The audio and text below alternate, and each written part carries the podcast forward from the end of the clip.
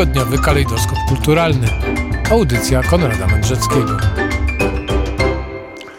Witam Państwa bardzo serdecznie. Święto Objawienia Pańskiego, zwane inaczej Świętem Trzech Króli w Polsce, ale tylko w Polsce. Y, niesamowity dzień. Spotkamy się na, na, na marszach. Y, I proszę Państwa, jest taka sytuacja, że powitam Państwa z zespołem Jolone. I to będzie na dzień dobry, a dzisiaj w ogóle. Między innymi Ryszard Derdziński i o magach, między innymi u profesora Tolkiena. Będzie rozmowa z księdzem Naumowiczem o tradycji święta Trzech Króli i rozmowa z profesorem Samselem na temat Wieczoru Trzech Króli Williama Szekspira. Bardzo ciekawa rozmowa i to wszystko dzisiaj. A teraz Jola 2024 roku, święto objawienia pańskiego. No właśnie, Orszak Trzech Króli wyrusza dzisiaj o godzinie 12 z przedpomnika Kopernika w Warszawie i bardzo zachęcam do spaceru. Jest wspaniała pogoda dzisiaj. Póki co naprawdę spadło troszeczkę śniegu i jest tak bialutko. Mam nadzieję, że on nie zostanie, że tak powiem, zanieczyszczony ten śnieg na tyle, żeby było jakoś tak niefajnie, e, jeżeli chodzi o oglądanie, ale generalnie rzecz biorąc wygląda na to, że jest w miarę cieplutko, e, jak na taki y, roku, jak na środek zimy, praktycznie rzecz biorąc. Więc bardzo zachęcam. Orszak Trzech Króli rusza, rusza spod pomniku Kopernika o 12 w Warszawie. E, ruch zamknięty na krakowskim przedmieściu i Orszak wyruszy w kierunku Placu Zamkowego. Bardzo kolorowe wszystkie te e, orszaki zawsze były. To już jest szesnasta edycja i bardzo, bardzo zachęcam. My będziemy relacjonować e, ten ten pochód, ten orszak Trzech Króli, oczywiście na naszych, e, na naszych falach Radia Wnet. Przypominam też o Patronejcie, proszę Państwa, już zakładam te swoje słynne okulary, żeby dotrzeć i nie pomylić się co do ani jednej kropeczki patronate.pl ukośnik radiownet i to jest właśnie ten adres, ten adres już po prostu niesamowita sytuacja. Robi się tutaj tak cudownie i gwarno na naszym pokładzie radiownet zachęcam do wstępowania w szeregi, można zostać bosmanem, można zostać admirałem, można y, zostać marynarzem, no a to wszystko ma też związek z czym? No z wolnością słowa. Ja propos tej wolności słowa wczoraj e, Małgosia Kleszcz z moją e, pomocą przeprowadziła rozmowę e, z Filipem Styczyńskim, do niedawna dyrektorem takiego oddziału TVP World i no to właśnie stoją włosy na głowie. Proszę posłuchać, bo to bardzo wiele, bardzo wiele opowiada o tym, co się dzieje teraz i to i to, no, państwo, państwu pozostawiam do refleksji tą rozmowę. I naszym gościem jest Filip Styczyński, były dyrektor TVP Award. Dobry wieczór. Dobry wieczór. I opowiadać będziemy oczywiście o tym, co się dzieje, co się działo w ostatnich e, tygodniach w e, mediach. E, oczywiście tutaj z głównym przystankiem właśnie w TVP Award. 20 grudnia, przypomnijmy, minister kultury Bartłomiej Sienkiewicz odwołał prezesów zarządów TVP, Polskiego Radia, Polskiej Agencji Prasowej oraz Rady Nadzorczej. 27 grudnia, tydzień później, Ministerstwo Kultury ogłosiło, że minister Sienkiewicz podjął decyzję o postawieniu w stan likwidacji właśnie TVP TVP, Polskiego Radia i PAP. I właśnie jak to było e, u pana, bo pan także taką decyzję dostał 27 grudnia, że jest pan, że już nie będzie pan pełnił funkcji e, dyrektora. Może pan o tym opowiedzieć, jak to się stało i jak pan o tej informacji w ogóle się dowiedział? Dzień dobry.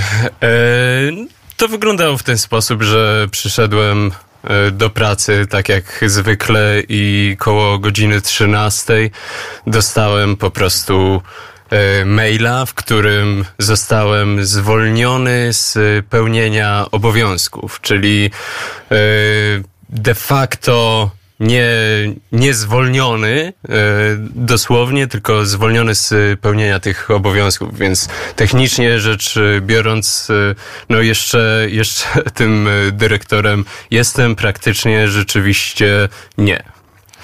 I kto teraz pełni te, te funkcje? Jeden, praktycznie właśnie. Praktycznie, praktycznie jeden, jeden z, z kolegów redakcyjnych, który, z, z którym wcześniej razem pracowaliśmy. O, o, opowiedzmy, chyba, że tutaj Konrad jeszcze ma nie, nie, pytanie. on się nazywa Jerzy Kamiński. Tak, tak, tak, zgadza się. Tak, Jerzy. e, czyli właściwie pana kolega z pracy, można powiedzieć. Podobna sytuacja jak w Polskiej Agencji e, Prasowej. Opowiedzmy o, o, o działaniach TVP World, opowiedzmy mm, o tym, jak wyglądały te programy i proszę opowiedzieć, przybliżyć swoją pracę, bo to ile lat było w tym miejscu? E, no, mm, jeżeli chodzi o e, samą stację, no to e, zaczęliśmy regularnie nadawać e, 18 listopada 2021 roku. Czyli no ponad dwa lata udało nam się funkcjonować. No z tym, że oczywiście przygotowania zaczęły się długo, długo wcześniej. E, przynajmniej, przynajmniej rok wcześniej, kiedy w, wspólnie z, z panem prezesem Matyszkowiczem zaczęliśmy pierwszy raz rozmawiać na ten temat, że coś takiego by się przydało i warto byłoby podjąć się trochę ambitniejszego projektu i spróbować stworzyć anglojęzyczną stację, która będzie opowiadać nie tylko o Polsce, mm, ale o całym naszym regionie, całym regionie Trójmorza, czyli tych wszystkich państw, które rozciągają się od y, Morza Bałtyckiego aż po Morze Czarne i Adriatyk. No właśnie, jestem bardzo e, zaciekawiony, bo e, na temat reakcji, teraz ja tylko powiem jedną rzecz. E, w gestii przyszłość telewizji właśnie World jest w gestii ministra spraw zagranicznych, co ciekawe, czyli on ma podejmować decyzję, co będzie dalej. Na razie wszystko jest zawieszone, więc to wszystko... Zgadza się. Ale właśnie niesamowita jest reakcja właśnie z, z zachodu. To znaczy państwo zbudowali sobie bardzo silną markę już w, ten, w tym krótkim czasie, no i macie no i... niezwykle niezwykłe wyrazy poparcia, które zaskoczyły nawet tych to... likwidatorów. To prawda, bo e, rzeczywiście w, z tego możemy być dumni i tego nikt nam nie odbierze, że przez te dwa lata udało nam się e, zbudować stację, która cieszyła się ogromnym e, zaufaniem i sympatią ekspertów, e, polityków, ale też e, obrońców e, praw człowieka z całego świata.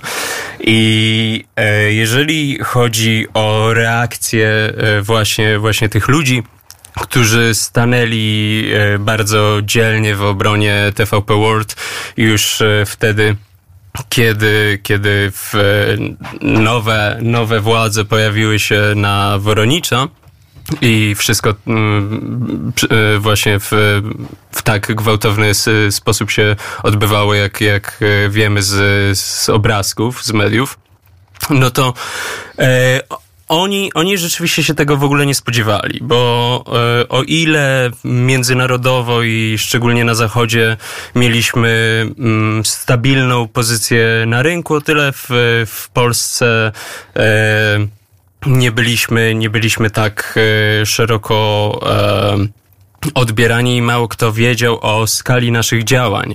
To po tym też można wnioskować, że ci, którzy zarządzili o tych zmianach oraz wstrzymali także, bo też przypomnijmy, że została przerwana także emisja, mogą nawet nie być zorientowani e, tego, co, temu, co TVP World e, nadawał, te, jak miały, jaką miały treści, bo ta narracja, którą Ministerstwo Kultury na przykład e, przypisuje do TVP, w ogóle, w ogóle nie jest inna niż to, co robi TVP World, tak? Oczywiście, Jakby tego nie oczywiście. można zarzucić E, to mieliście jakby zupełnie inny program, zupełnie e, inną e, jakąś taki, taki charakter nawet, nawet tych audycji, więc nawet możemy po tym wnioskować, że ci, którzy tak zarządzili, rządzący po prostu dzisiaj w ogóle nawet mogą nie orientować się czym ta de facto TVP World było. Oczywiście, bo kiedy zaczęliśmy pracę nad, nad tą stacją, dla mnie od początku było jasne, że e, Biorąc pod uwagę wrażliwość e, zachodniego widza, nie możemy, nie możemy tutaj tworzyć po prostu bliźniaczej stacji do, do tej polskojęzycznej i po prostu tłumaczyć jej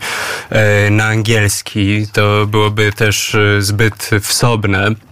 I e, charakter był rzeczywiście inny. I e, też u nas, jeżeli chodzi o zróżnicowanie i osób pracujących w stacji, i tych, którzy się, pojawiali się regularnie na antenie, to rzeczywiście było pełne spektrum i polityczne, i światopoglądowe.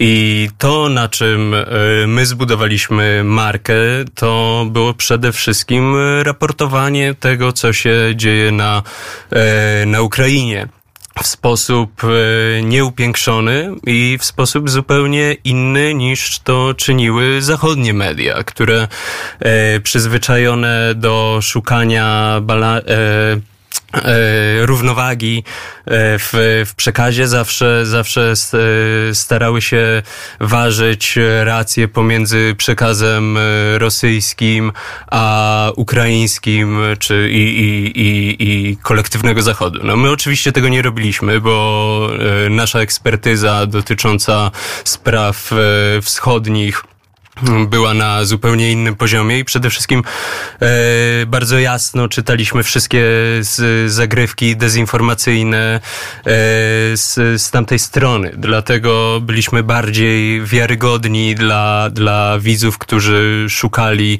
sprawdzonych informacji i e, i e, innej, innej narracji, też pochodzącej rzeczywiście e, ze źródła, czyli z Polski, z Ukrainy, z, z, z państw e, Trójmorza, a nie przepuszczona przez, przez soczewkę niemiecką, francuską czy brytyjską. Jaki był realny zasięg wasz? To tak.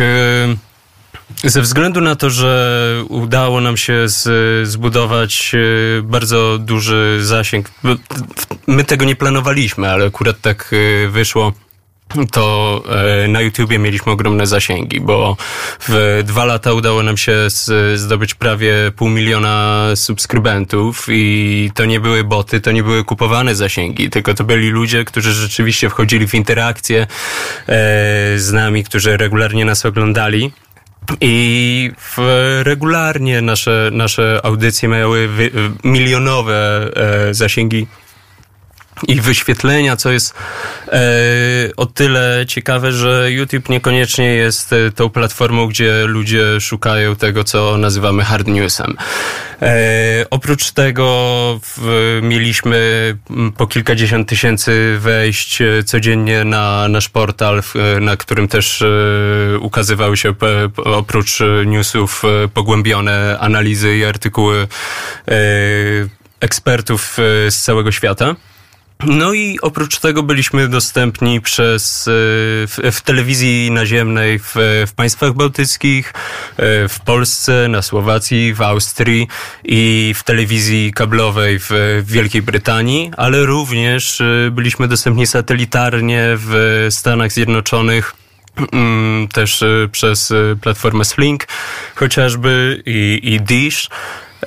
I to były mm, zasięgi milionowe, jeżeli chodzi o gospodarstwa domowe, do których e, mogliśmy docierać. No, natomiast e, ze względu na to, że tak to zostało wszystko gwałtownie przerwane, to nie zdążyliśmy zrobić e, badań, które wskazywałyby na dokładną liczbę odbiorców.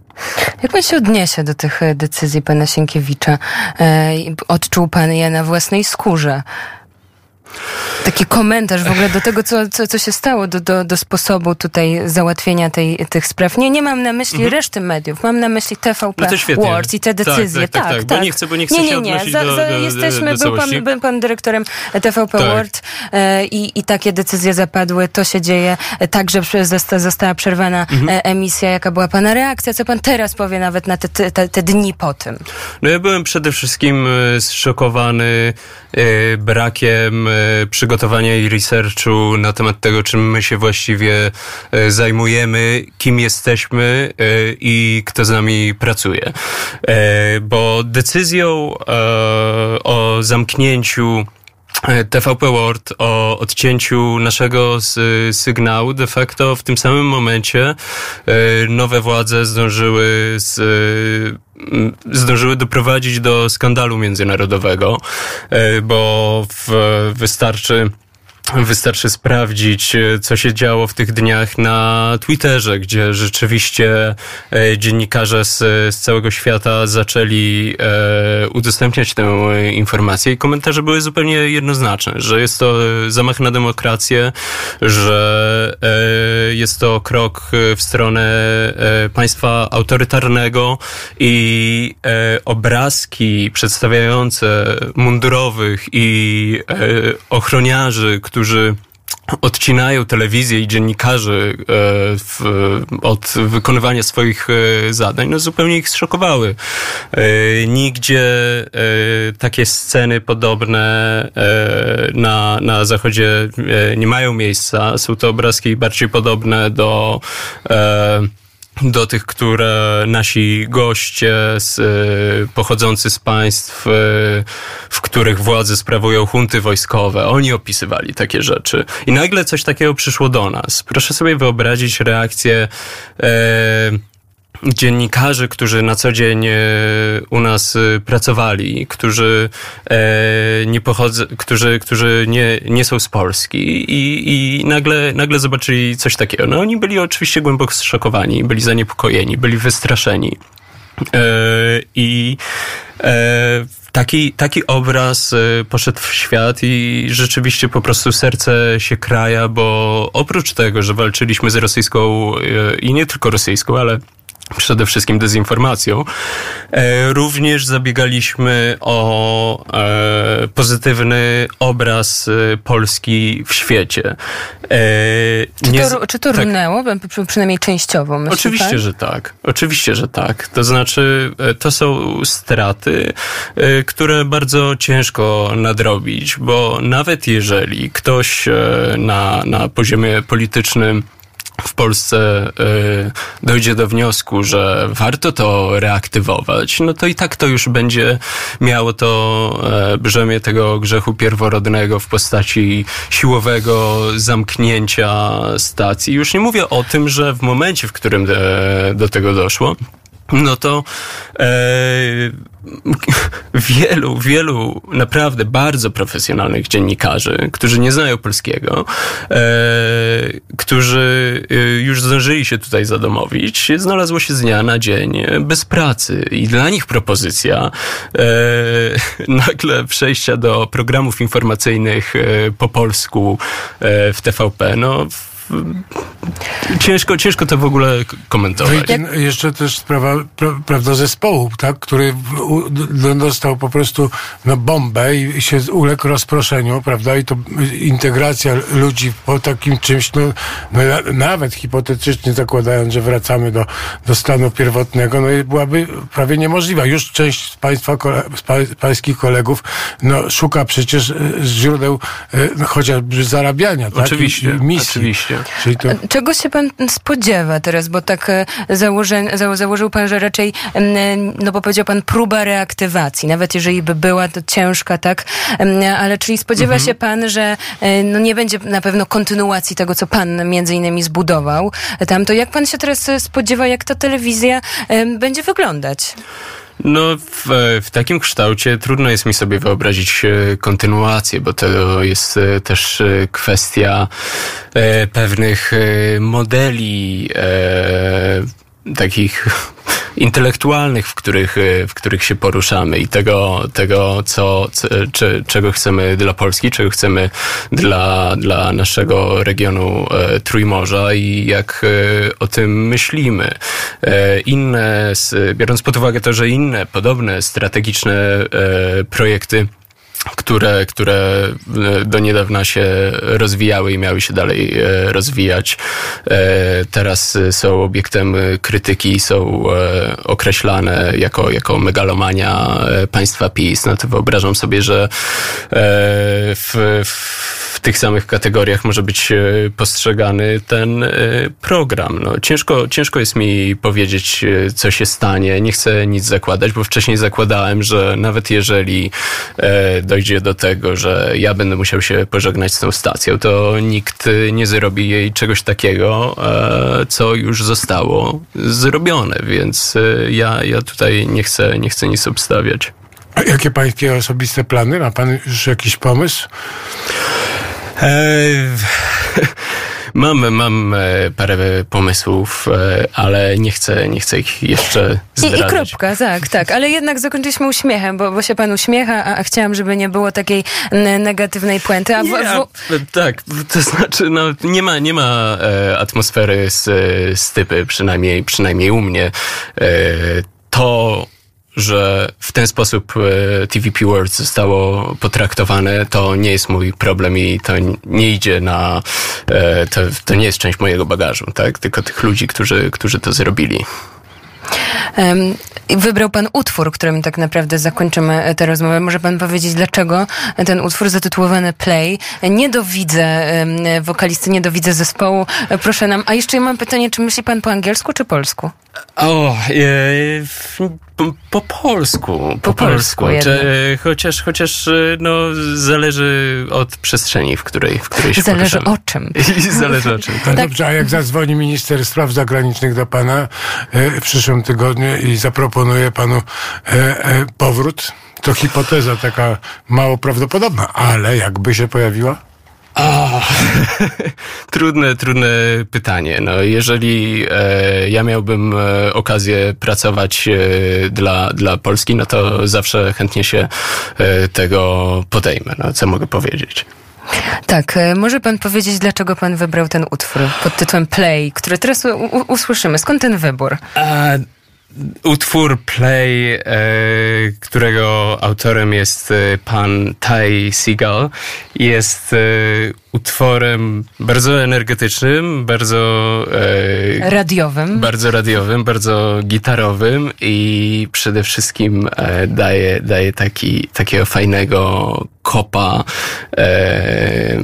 który, który może skłonić do tego, że żeby, żeby, robić. Żeby robić i żeby cały czas być e, w grze. Tak, dziękujemy. Bardzo dziękujemy za to spotkanie. Pan Filip e, Bardzo, bardzo dziękuję. Był naszym gościem. Mam nadzieję, nie, nie ostatni raz w Radiu Wnet.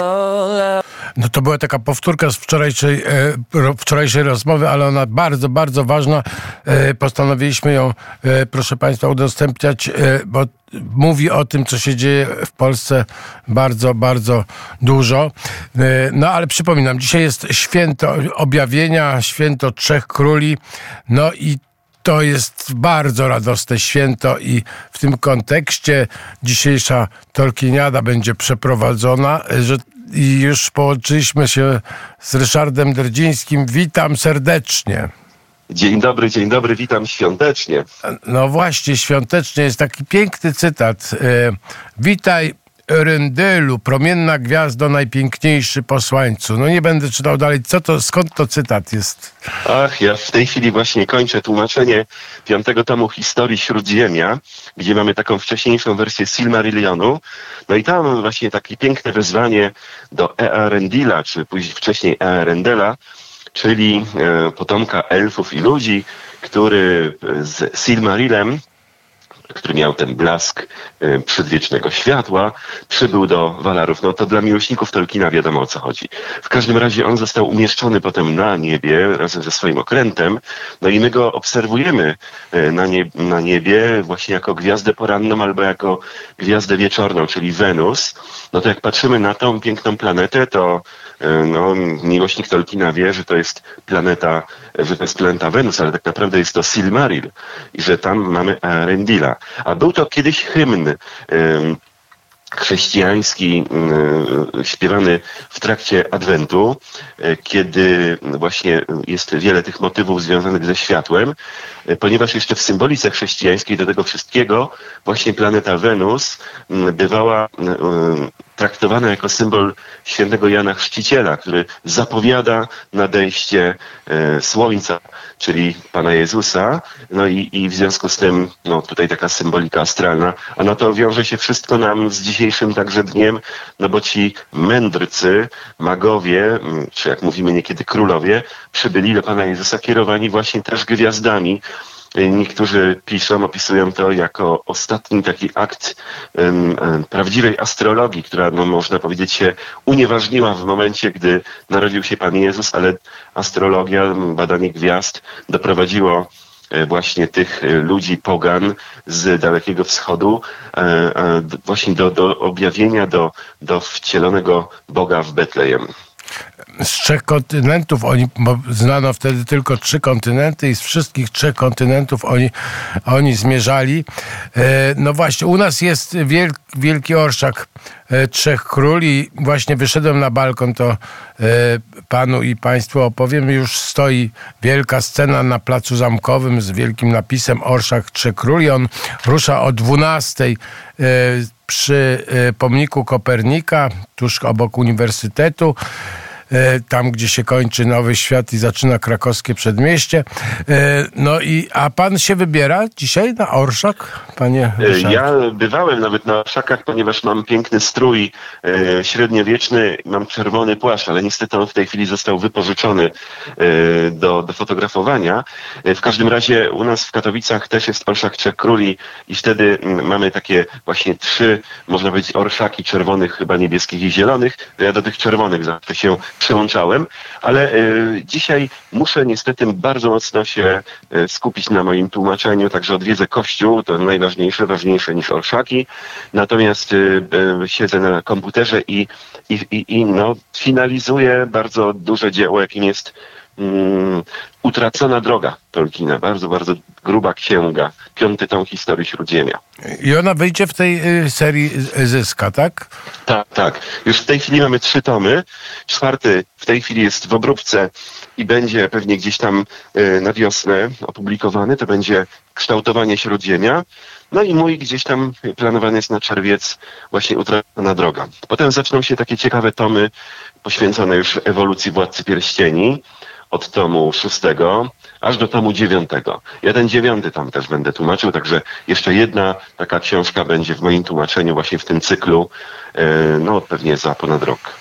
Czyli rozumiem, że już świętowanie urodzin profesora e, zakończone zostało w związku z nawałem pracy, bo było też e, wspaniałych spotkań wiele, wznoszenie toastów za profesora, niekoniecznie alkoholowych, ale i w, by, wszedł pan na to krzesło? E, tak, oczywiście, ale to jeszcze jest jeden taki toast dzisiaj, dlatego że my w Katowicach dzisiaj jeszcze nadrabiamy, ponieważ nasza sekcja mm, tolkienowska była w Poznaniu trzeciego i dzisiaj o godzinie 18 w, jednej, w jednym z pubów katowickich właśnie się spotykamy pod Ożartym Smokiem się on nazywa ten pub.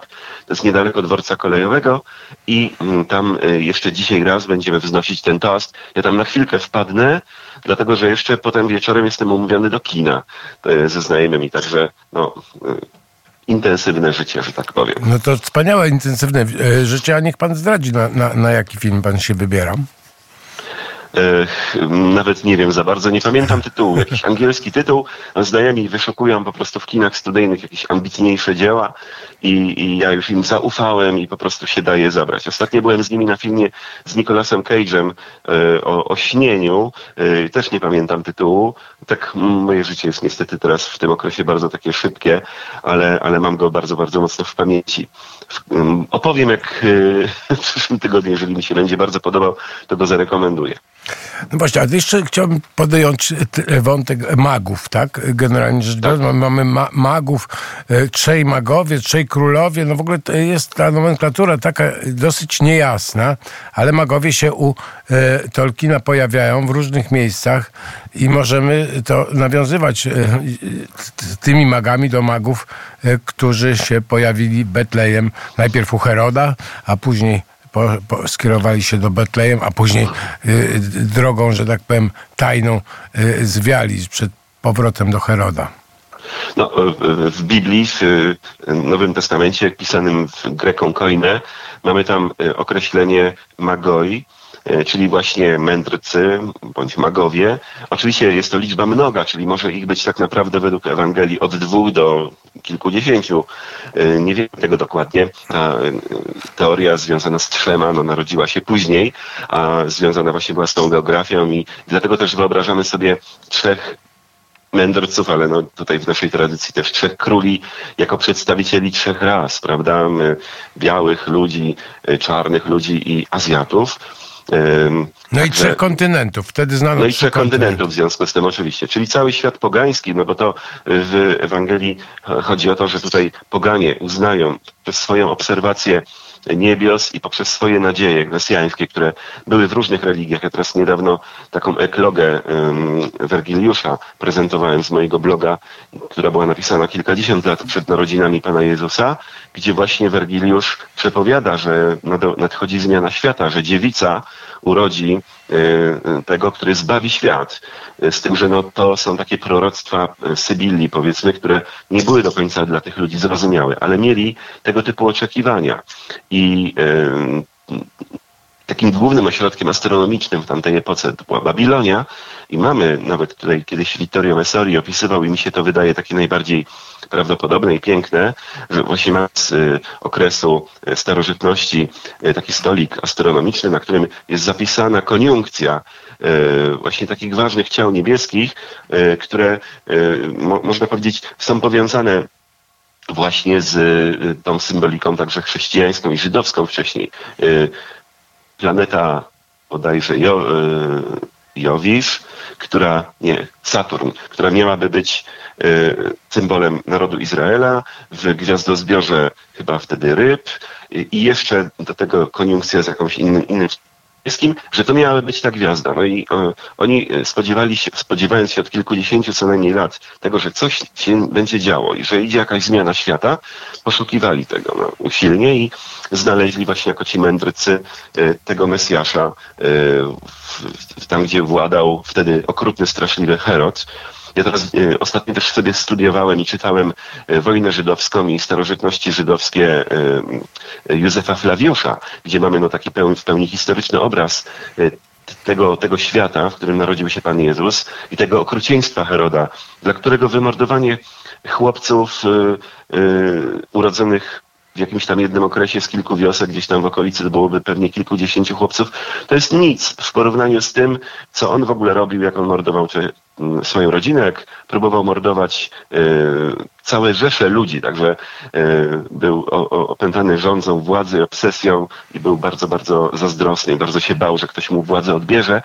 Więc tutaj te źródła historyczne potwierdzają to źródło historyczne, jakim jest Ewangelia. W każdym razie magowie mędrcy, no to w języku Kłenia i Stari, u Tolkiena właśnie są bardzo ważni trzej mędrcy, y, którzy przybyli do Śródziemia. Właściwie było ich pięciu, ale dwóch zaginęło, błękitnych czarodziei, natomiast trzej są znani nam z kart Władcy Pierścieni. To jest przede wszystkim Saruman, który był y, tym głównym, on na początku był dobrym mędrcem. Gandalf, który właśnie interesował się wszystkim, co wydawało się temu arystokracie ducha Sarumanowi takie bardzo płoche nieważne, czyli jakimiś dziwnymi, dziecięcymi istotami, hobbitami, jakimiś roślinkami, fajerwerkami, e, a tak naprawdę no, to była ta głęboka mądrość Gandalfa, który wiedział, że tak naprawdę losami świata kierują małe rączki, że to wielcy może sobie patrzą w inną stronę, natomiast tak naprawdę e, to, co porusza świat, to właśnie to, co małe, to, co na przykład właśnie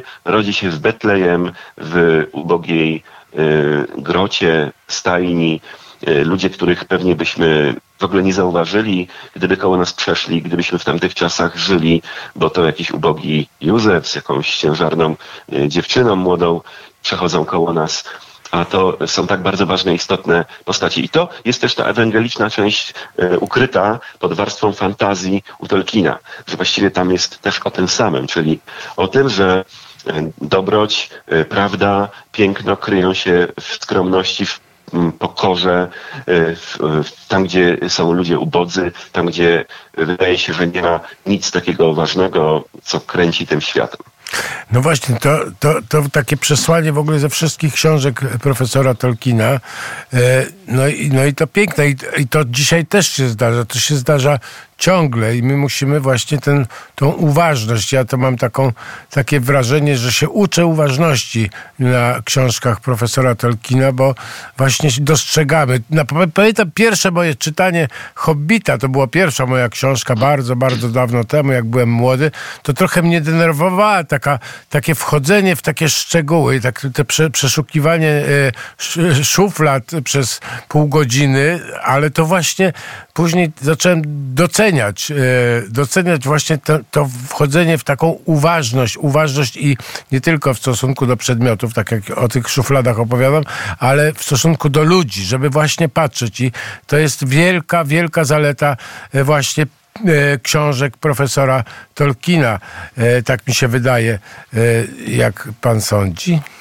Tak mi się wydaje i, i, i tutaj też z uwagą e, przygotowałem się i, i tak pomyślałem sobie, że pięknym takim elementem, który jeszcze tutaj powinniśmy podjąć, to jest wspaniały taki gobelin, który znajduje się w kaplicy Kolegium Exeter, gdzie Tolkien studiował, gdzie był studentem, to jest w Oksfordzie przy ulicy Terrace Street, bardzo ładne kolegium, gdzie można sobie tak indywidualnie też wejść i, i sobie to zobaczyć. Członkami tego kolegium, studentami w poprzednim pokoleniu był William Morris i Edward Burne Jones, którzy promowali jako artyści później rękodzieło. I oni e, wytworzyli bardzo piękny gobelin, który przedstawia pokłon Trzech Króli właśnie. I on wisi e, w tej kaplicy. Warto sobie tego poszukać w internecie na dzisiejszy dzień zobaczyć, bo jest to jedna z najpiękniejszych kart, można powiedzieć, artystycznych e, wizerunków tego pokłonu właśnie owych mędrców przed Maryją, przed Panem Jezusem i wykonane właśnie przez takich poprzedników Tolkiena, na których notabene profesor Tolkien też jako artysta się wzorował, bo to wzornictwo Williama Morrisa szczególnie jego bardzo mocno mm, inspirowało, a także też twórczość artysty, y, pisarska, dlatego że William Morris na przykład jako pierwszy użył słowa mroczna puszcza w języku angielskim, czyli Mirkwood, tłumacząc czy opowiadając o germańskich różnych bohaterach z późnej starożytności wczesnego średniowiecza i Tolkien potem na tym właśnie też się wzorował, tworząc swoje mroczne puszcze w różnych dziełach, bo to i w Silmarillionie, i w Hobbicie, i we Władcy Pierścieni. Także e, polecam bardzo Państwu, żeby sobie poszukać właśnie też tego wizerunku z Exeter College w Londynie, w Oksfordzie na dzisiejszy właśnie dzień, żeby zobaczyć jak, na jakich trzech króli spoglądał Tolkien, kiedy modlił się. Mimo tego, że był katolikiem, to jednak tam była, był ten obowiązek modlitwy w kaplicy anglikańskiej, jak się należało do kolegium i to nawet chyba jakoś poniekąd do dzisiaj zostało, bo z tego co wiem, jak się jest w kolegium, no to trzeba e, raz na jakiś czas przynajmniej pójść do kaplicy anglikańskiej i się tam wspólnie razem spotkać z innymi.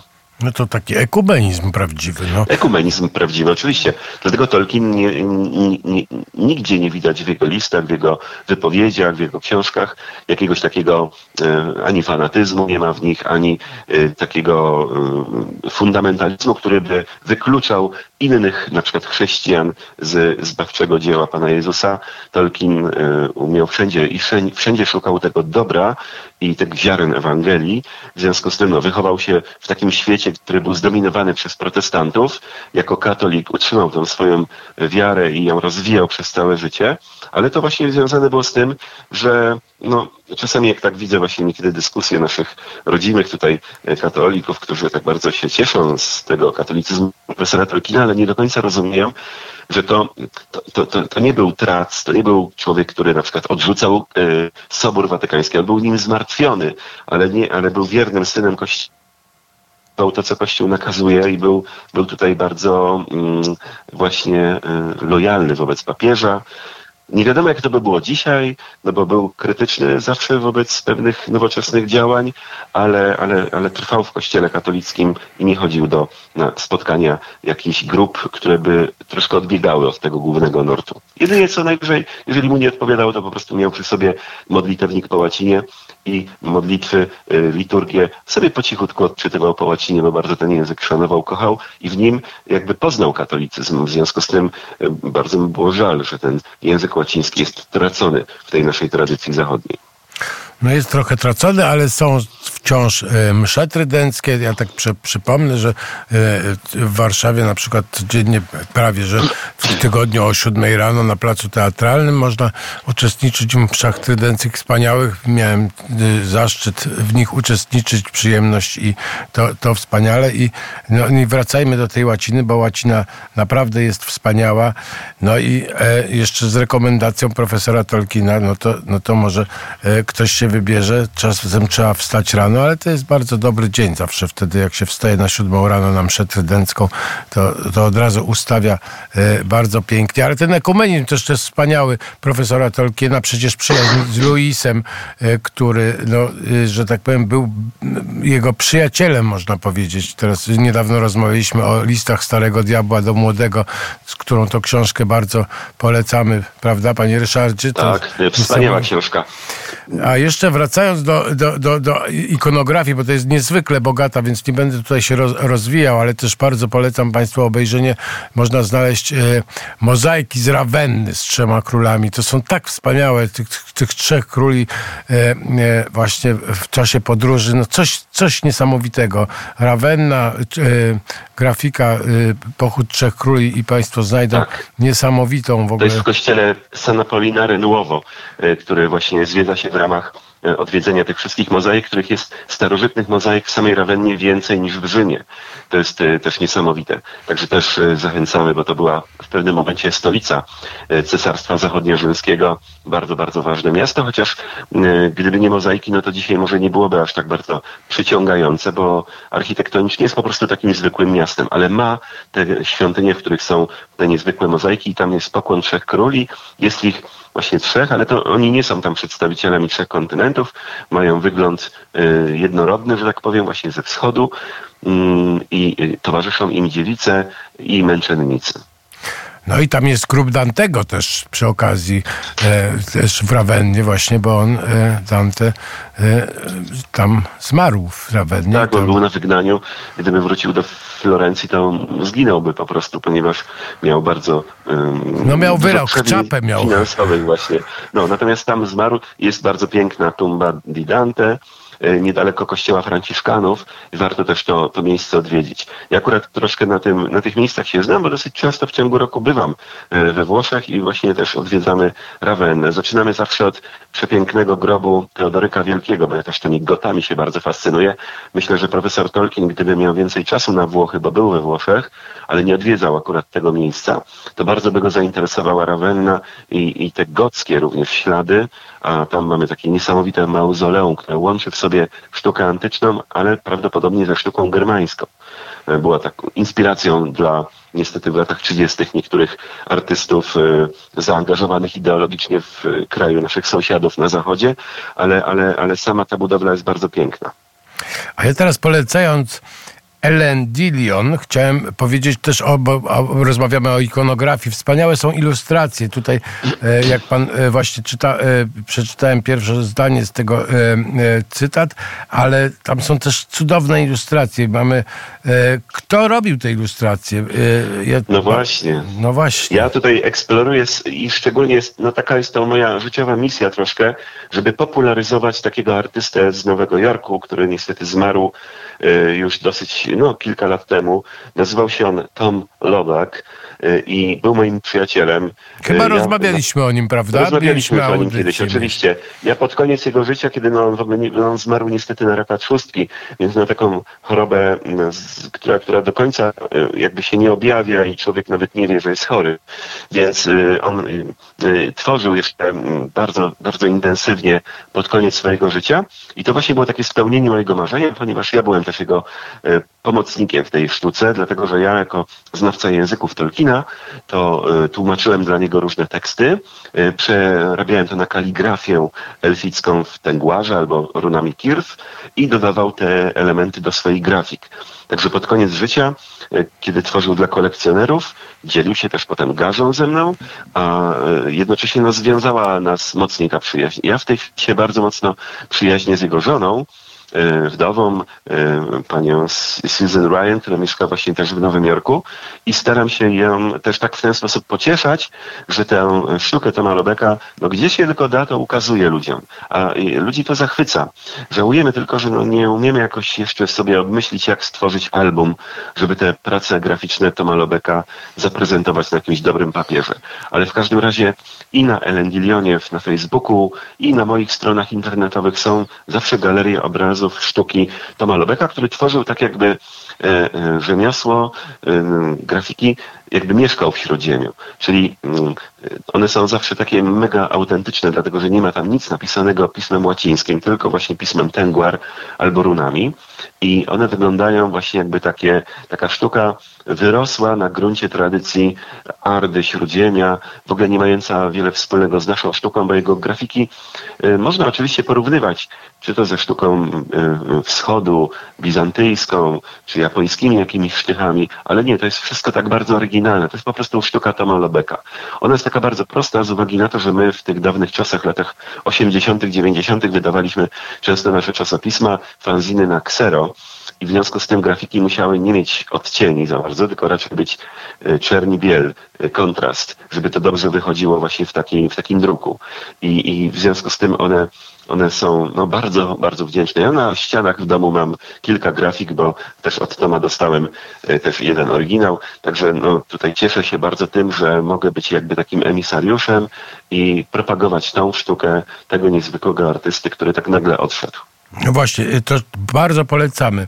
Ellen Dillion, bardzo łatwo znaleźć i można y, odnaleźć te grafiki i one naprawdę są wspaniałe, a tą, którą oglądam właśnie opublikowana właściwie przed, no 14 grudnia była opublikowana, ale y, no, jest przepiękna, z taką płynącą łodzią, która ma taką głowę e, łabędzia chyba i tam tak.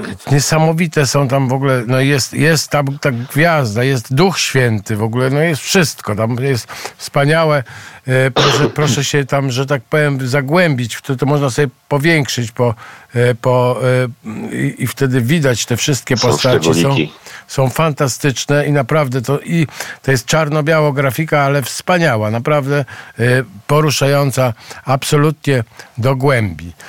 No i tam oczywiście są literki, to jest tęguar i to wszystko, co tam jest napisane na tej grafice na dole, wygląda to jako ozdobnik, ale to, są, to jest tekst przetłumaczony na język Quenya, właśnie opisujący Arendila i Elwingę, jego żonę, która była pochodzenia półelfem, on był z pochodzenia człowiekiem i to podobnie jak opowieść o Berenie i Luthien, to jest jedno z tych małżeństw yy, pomiędzy tymi dwoma plemionami, jak to Tolkien mówił, które było takie błogosławione, które no, pomogło zwyciężyć zło, dlatego że oni wzięli bardzo ważny udział, szczególnie Earendil, w tak zwanej ostatniej bitwie pod koniec pierwszej ery, gdy pokonali tego mm, wcielonego szatana, który niszczył świat, no i go na wieki wieków amen po prostu y, wyekspediowano poza mury świata, więc dzięki temu on tutaj nie chodzi teraz nam po ziemi taki widoczny sposób, jest wyrzucony po prostu do e, czeluści piekielnych.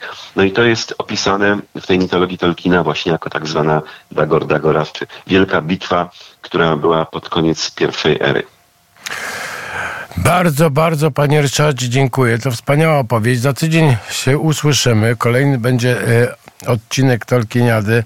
Y, jesteśmy no, w to święto. Składamy życzenia panu. Przy okazji też oczywiście wszystkiego dobrego. Dziękujemy za, za wszystkie y, opowieści, bo to jest wszystko fascynujące, nieprawdopodobnie i y, no i miłego, miłe, mi, miłej soboty. Wszystkiego dobrego. Ja również przypominam, trzeba odwiedzić też kościół, żeby pójść do, do Komunii Świętej, bo dla Tolkiena to było najważniejsze zawsze w każdym świętowaniu.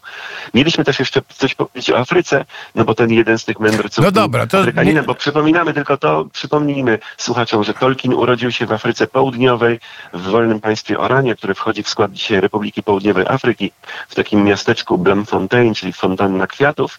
Niestety no tam nie ma dzisiaj zbyt wiele pamiątek, bo nawet jak próbowano stworzyć popiercie Tolkiena, to kto się ukradł, no to są właśnie te tereny e, RPA, gdzie są te największe problemy e, społeczne związane z e, różnicami rasowymi i takim, taką zemstą, można powiedzieć, ludności czarnej na ludności białej, więc tam nawet do tego Blenfontein w tej chwili za bardzo Tolkieniści nie jeżdżą, bo tam nie ma za bardzo co zobaczyć. No, nie ma, no, ale, ale no miejsce no, też niesamowite, bo to są takie rejony, ja pamiętam też książki Wojciecha Albińskiego, który tam mieszkał w tych, tych regionach. Tutaj jakby trochę inna opowieść, inna narracja, ale też wspaniałe. Nie wiem, czy pan zna Wojciecha Albińskiego książki? Nie, nie, to A, świetnie, to sobie zapiszę za chwileczkę i To jest posłucham. przyjaciel Marka Nowakowskiego, wspaniały pisarz, którego właściwie odkrył Marek Nowakowski, bo oni się przyjaźnili po, przed wojną po, po II wojnie światowej Wojciech Albiński e, w, w rezultacie wy, wylądował w Afryce Południowej i to się jeszcze inaczej nazywały, te państwa się inaczej nazywały, to były tam cały czas się to zmieniało.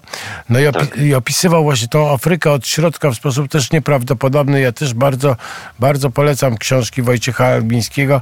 E, niedawno została mi zwrócona jedna z jego e, książek, Kalahari i to są naprawdę opo- opowieści fantastyczne i świetny pisarz też, też bardzo wybitny pisarz polski, o którym należy e, moim zdaniem pamiętać i wracać do niego, tym bardziej, że on miał niesłychaną, niesłychany też dar widzenia właśnie tej Afryki, właśnie tych, tych rejonów, gdzie skąd pochodzi profesor Tolkien. No i, no i, no i tyle, no to jest taka, ta, taka, taka, takie No polecenie. To mi się bardzo podoba właśnie w Radiu Wnet, że można usłyszeć zupełnie oryginalną muzykę, której nie ma nigdzie w żadnym radiu i dowiedzieć się o kulturze, o, o książkach bardzo ciekawych. Wszyscy się rozwijamy dzięki radiu i też ja przypominam jako współtwórca, ale także jako słuchacz, żebyśmy wspierali Radio Wnet e, na Patronajcie. No właśnie, mamy już 2374 patronów, proszę Państwa. E, Barbara Błażewicz wśród nowych e, naszych e, e, załogantów. Dariusz Węgierski. To są ostatnie, ostatnie nasze, jest anonimowy też patron. Niektórzy są anonimowi. Także, także rozwijamy się w sposób nieprawdopodobnie cudowny, ale co, też mamy taką, to dzięki może profesorowi Tolkienowi też troszeczkę, albo może e, dzięki Gandalfowi nasza łódź podwodna e, e, zwiększa się, powiększa się, powiększa się jej kubatura, w związku z tym coraz więcej mamy tutaj miejsca i im przybywa więcej e, naszych załogantów, tym większe są, proszę Państwa, e, tutaj przestrzenie do e, do przebywania, bo tutaj teraz właśnie na przykład e, przybyło, przybył serwis informacyjny e, e, taki spersonifikowany i ma napisane Paris just do it. To ciekawe, co z tym Paryżem. A kto prowadzi tutaj dzisiaj stery? No, kto wstał rano? Janek Jagodziński wstał, bardzo tutaj jest dzielny niezwykle e, i wyspał się, chodzi o 21 spać, jak ma w sobotę dyżur i śpi grzecznie i przybiega tutaj Pięknie. Także, także jest, jest wspaniale. E, Panie Ryszardzie, uprzejmie dziękuję. Będzie, muzy- miała być muzyka, ale musieliśmy ten afrykański wątek też podjąć. To będzie muzyka chwilę po dziewiątej, a też polecam, będzie e, rozmowa z księdzem profesorem e, Józefem Naumowiczem o takim, no właśnie, ta teologiczne na opowieść właśnie między innymi, znaczy głównie o Święcie Trzech Króli, o Trzech Królach i o, o tym, o tej tradycji no, z punktu widzenia księdza profesora, którego bardzo, bardzo cenimy. A ja, panie Ryszardzie, bardzo dziękuję jeszcze raz. Ja też bardzo dziękuję. Przechodzę na słuchanie w tej chwili. Będzie mi to pomagało w tłumaczeniu książki. Wielkie dzięki i pięknego świętowania dla wszystkich. Ave Maria. Amen. Tolkieniada z Ryszardem Derdzińskim.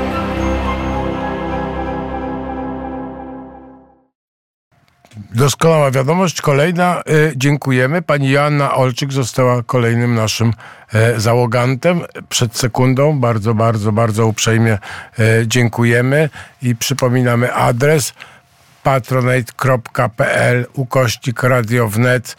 No i Właśnie, zachęcamy. Tutaj otwarte, otwarte wszystkie są, proszę Państwa, drzwi do nas i można, można zostać załogantem radia wnet. To jest niesamowita historia. A teraz posłuchajmy tak mm, a propos dzisiejszego dnia. Padre Edgar Lare.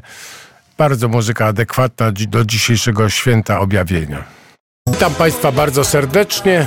Dzisiaj 6 stycznia, święto Trzech Króli, święto objawienia, a o tym święcie opowie nam ksiądz profesor Józef Naumowicz, który jest no, fachowcem. Dzień, dzień dobry, witam. Niech będzie Witam, szczęść Boże. Szczęść Boże. No właśnie, skąd się wzięło święto objawienia i dlaczego tak wygląda? Bardzo byśmy poprosili o takie, takie, taką opowieść. E, Będę, No zada- będę zadawał pytania w trakcie o imiona, o to skąd przyszli, dlaczego królowie i tak dalej. No ale zapraszam.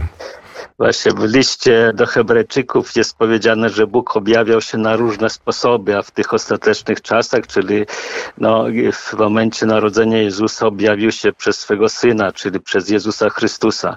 Czyli tym, który jest objawiony i przez narodzenie, i przez e, właśnie tę wizytę e, tych mędrców ze wschodu, i później przy chrzcie świętym. I no, to jest objawienie, kim jest Jezus Chrystus. E, stąd objawienie pańskie, to znaczy objawienie no, Pana naszego Jezusa Chrystusa.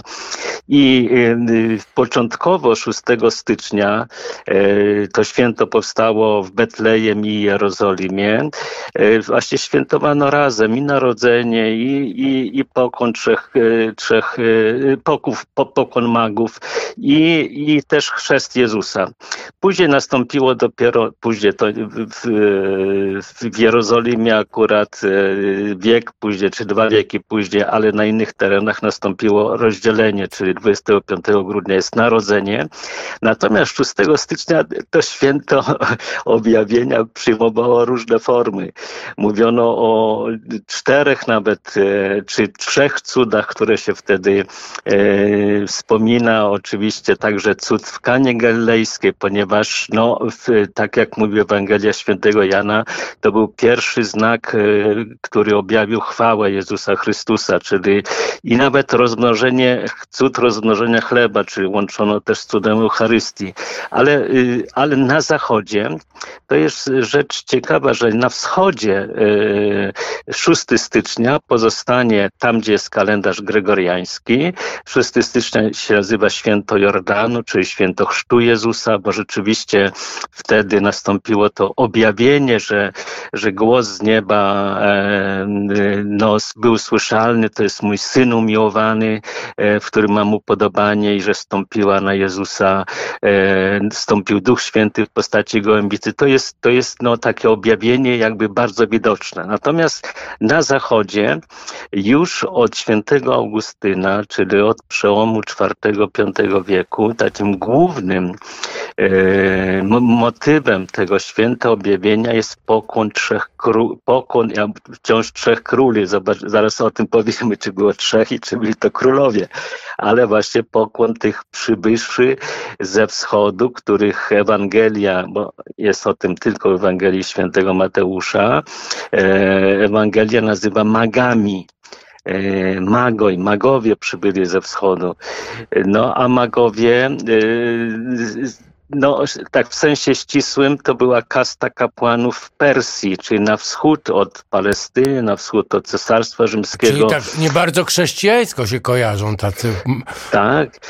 oczywiście pamiętajmy o tym, że, że magowie są przedstawicielami świata pogańskiego to poganie przybywają do Jezusa e, i e, do dzieciątka Betlejem i składają te dary, takie jakie składa się królowi, e, jakie składa się no, w świątyni kapłanowi, kapłani składają, no i oczywiście ten, ta mirra to jest jeszcze inna symbolika, ale, ale rzeczywiście to jest przedziwna historia, że w Palestynie czy w Jerozolimie, e, no, przedstawiciele narodu wybranego, którzy przybyli do Jezusa, to byli pasterze tylko. I oczywiście Józef i Maria.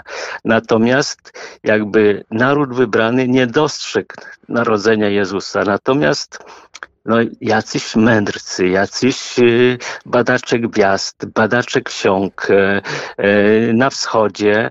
E, czy to byli właśnie kapłani perscy, ale raczej to byli w ogóle badacze, badacze i pism i nieba, ponieważ mistrzami takimi w badaniu gwiazd i nieba to byli Babilończycy, czyli Babilonia w tym czasie wchodziła w skład e, Imperium Perskiego, e, czy, czy mm, e, które obejmowało różne prowincje, albo partyjskiego, bo w tym czasie jakby zdobyli na wschodzie dominację partowie i to było Imperium Partyjskie, ale, ale tam wchodziły też ziemie, które były w większości mieszkali Persowie bądź Babilończycy. No właśnie, ale oni najpierw poszli w ogóle do, do Heroda, to, to ciekawe, tak? Zgodnie z To przekazem. jest, to jest ciekawa rzecz, to co tutaj pan porusza. Mianowicie tutaj są dwie rzeczy. Pierwsza to jest ta gwiazda tajemna, e, którą oni zobaczyli na wschodzie. I bo my mamy często w swojej pamięci taki obraz, że ta gwiazda ich prowadzi ze wschodu, no gdzie do Jerozolimy, ale a Pismo Święte nie mówi, że prowadziła gwiazda. Oni tylko zobaczyli na wschodzie i przybyli do Jerozolimy e, i pytają, no, e, kto może być tym nowonarodzonym królem.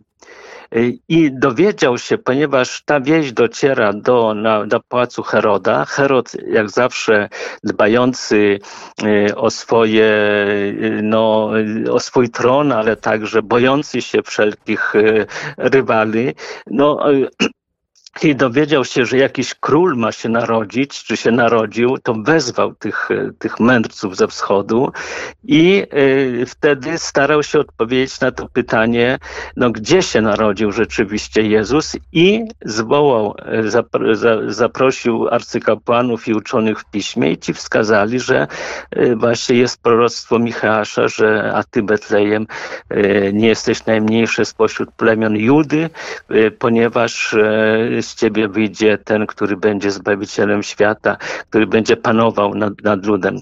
I y, no, y, dopiero w Jerozolimie, czy zauważmy, ci mędrcy nie wiedzieli dokładnie, gdzie idą. To nie był taki znak ewidentny. Y, No, zobaczyć jakiś znak na niebie i wyruszyć kilkaset kilometrów ze wschodu, czy z Persji, czy z Babilonii do Palestyny, to musiało być coś więcej niż tylko ten no, znak na niebie. Y, Bo jaki to był znak na niebie, to jest oczywiście różne interpretacje i teorie. Natomiast oni musieli też mieć jakąś wiedzę e, z pism, czy czytali jakieś pisma, być może nawet pisma e, e, Starego Testamentu, być może mieli jakieś też e, pisma, zapowiedzi, e, tak jak mówię o tym, apokryfy no, w świecie pogańskim istniały także, ale wreszcie być może, że oni no, mieli jakiś też skrawek natchnienia, jakiegoś objawienia, jakieś, albo intuicji jakieś bardzo głębokie, że no, zauważmy, no, no coś niesamowitego, zobaczyć No, znak na chyba niebie. Duch Świętym, tak mi się wydaje. No właśnie, no właśnie, no właśnie, ale zauważmy, że oni są, jeszcze są, jeszcze są poganami, to są poganie. Oni nie są z narodu wybranego, oczywiście chrztu jeszcze nie było, z tym, że, no właśnie, co się dzieje w Jerozolimie? To jest ciekawe, że oni dopiero wtedy dowiedzieli się w pałacu Heroda, że e, no, Jezus, narodzi, to, ten król narodzi się w Betlejem i e, Herod ich wypytywał dokładnie, kiedy ten znak na niebie się pojawił. E, Ponieważ on miał podstęp, miał, e, niby powiedział tym mędrcom, że też chce pójść do Betlejem i złożyć hołd, ale już w zamyśle wiedział, że chodzi mu o zgładzenie tego dzieciątka. No bo on był przestraszony z tego, co ja czytałem bardzo. Tak. Tak, był przestraszony. To on y, w ogóle to był y, bardzo zdolny, y, bardzo biegły, czy jak kompetentny władca, jednocześnie no, dyktator, morderca i który no, skazał na śmierć jedną ze swoich żon i swoich synów, bo obawiał się zamachu na, na swoją władzę i tysiące, tysiące ludzi, którzy ginęło na jego rozkaz ponieważ on no, chciał ocalić y, władzę. Więc to, że on później nakazuje e, e, wymordowanie tych dzieci w Betlejem do lat dwóch, e, to no, Betlejem była mała mieścina. To, to, była wieś w zasadzie. Mogło no, kilkaset y, osób mieszkać, więc, więc tak jak y, jeden z historyków obliczał, że tych dzieci mogło no, kilkanaścioro zginąć co jest dużo, ale w stosunku do tych innych morderstw y, Heroda Wielkiego, to jest po prostu no, niewielki, niewielki ułamek. Więc dopiero z Jerozolimy gwiazda prowadzi ich do Betlejem, czy te 8-10 kilometrów, czy ten ostatni odcinek. Być może wtedy Bóg chciał, żeby oni nie błądzili, tylko żeby już szli prosto, e, ponieważ no, też e, e, Pan Bóg wiedział już o zamiarach tych tajemnych Heroda. I przybywają do Betlejem, gwiazda zatrzymuje się nad miejscem, gdzie, gdzie było dzieciątko i Jezus i Józef i Maryja i składają te symboliczne podarki, e, dary. E, te dary trochę wskazują, że no, to były takie typowe dary, e, czy, czy, które przywożono, sprowadzano do Cesarstwa Rzymskiego z Arabii. Z Arabii sprowadzano złoto, nie z Persji, nie z Babilonii, ale z Arabii. Oczywiście, że w Babilonii, w Persji było też dużo złota z różnych stron przywożonego. Natomiast e, kadzidło e, i mirra, mirra to jest taka takie grudki, e, taki, no, żywica, która wypływa z balsamowca, ona wypływa sama automatycznie i, i taki, taki, wypływa taki płyn brunatno-czerwony on, i te grudki powstają na, na, na tych balsamowcach i te grudki się zbiera. I on był używany zarówno jako taki e, właśnie antyseptyczny, czyli, czyli do różnych e, e, jakby higienicznych sprawach, ale także był używany do balsamowania i namaszczania, do namaszczania e, zmarłych. E, e, mirra i aloes pojawiają się znowu, kiedy e, w Ewangeliach, kiedy jest mowa o namaszczeniu e, ciała Jezusa.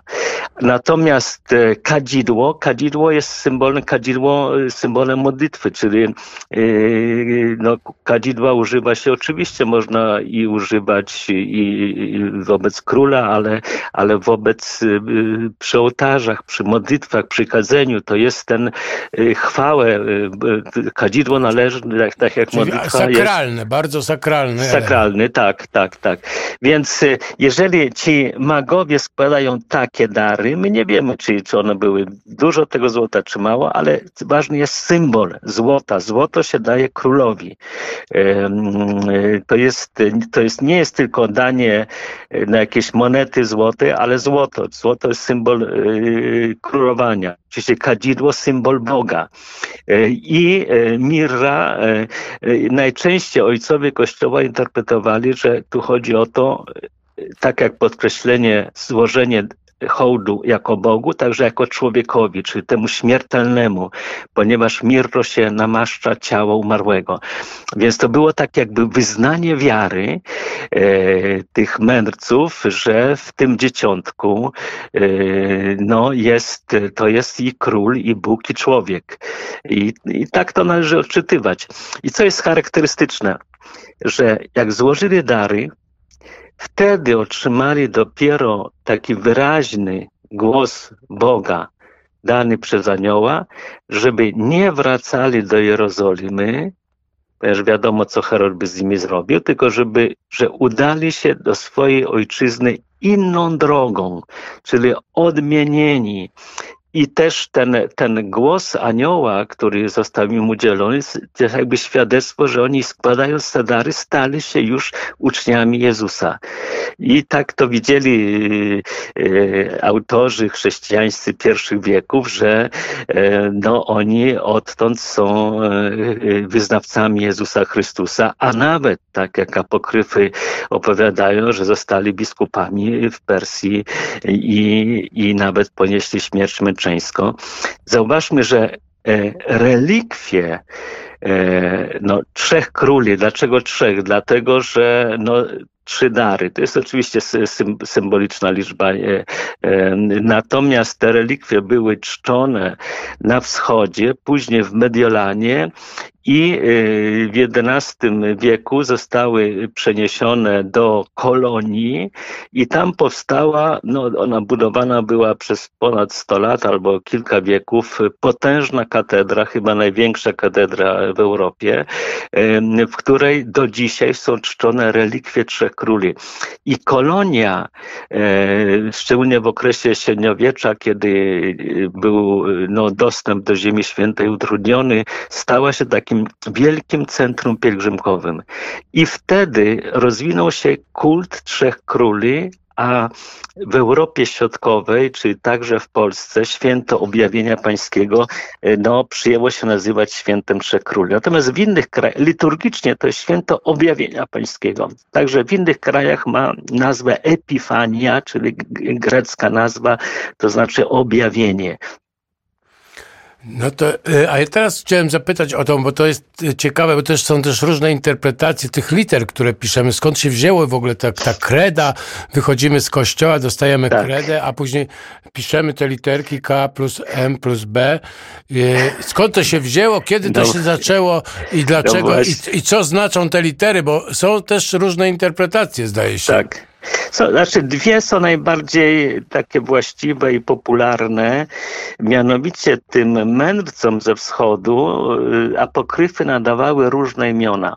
Natomiast na zachodzie szczególnie od VI wieku przyjęło się, e, przyjęły się trzy imiona Kacper, Melchior i Baltazar.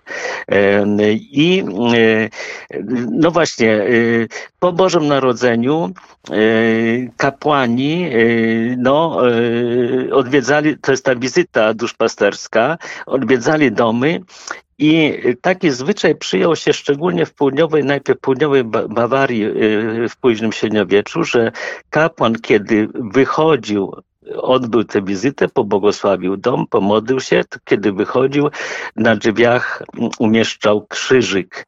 I, a później przyjęło się, że e, e, właśnie 6 e, dzisiaj, kiedy po mszy świętej jest błogosławieństwo kredy i nieraz tam trochę, trochę kadzidła, to jest taka modlitwa, żeby za pośrednictwem Kacpra, Melchiora i Baltazara, żeby Bóg udzielał błogosławieństwa tym domom, na których będą, będzie, będzie no, wypisany krzyż i te, te znaki. Myślę, co te znaki oznaczają? Pierwsze znaczenie to jest takie, żeby Kacper, żeby Bóg błogosławił temu domowi za pośrednictwem Kacpra, Melchiora i Baltazara. I uwaga, tutaj muszę pana trochę sprostować. Mianowicie to nie są plus, plus, tylko to są krzyżyki. Tak, tak, tak. Krzyżyk to jest znak błogosławieństwa i uwaga, jeżeli piszemy K, krzyżyk, M krzyżyk B i nie piszemy równa się, bo to by było też dodawanie, tylko piszemy rok 2024, że Bóg błogosławił nam w tym domu. Ale jest też drugie tłumaczenie, e, takie, no, e, że bo jeszcze, jeszcze to albo C, albo K, bo jest C to jest po łacinie Kaspar, przez C Caspar, e, albo e, przez K to jest spolszczony Kacper. Natomiast e, jest drugie tłumaczenie także, że to C to jest w zasadzie H, CH Chrystus, M mansjonem, Benedikat błogosławi. Chrystus błogosławi, mansio to jest dom. To znaczy wypisanie tych imion to znaczy, że już e, i mieszkańcy tego, tego, tego domu, ale także, no, jeżeli była wizyta duszpasterska, mieszkańcy też proszą Pana Boga, czy przyznają się, że są chrześcijanami i proszą, żeby e, Chrystus błogosławił ten dom i stąd ten znak błogosławieństwa to jest oczywiście B, benedikat, ale też te dwa krzyżyki, które są i to jest prośba o, o błogosławieństwo Boże na cały rok, czyli teraz 2024.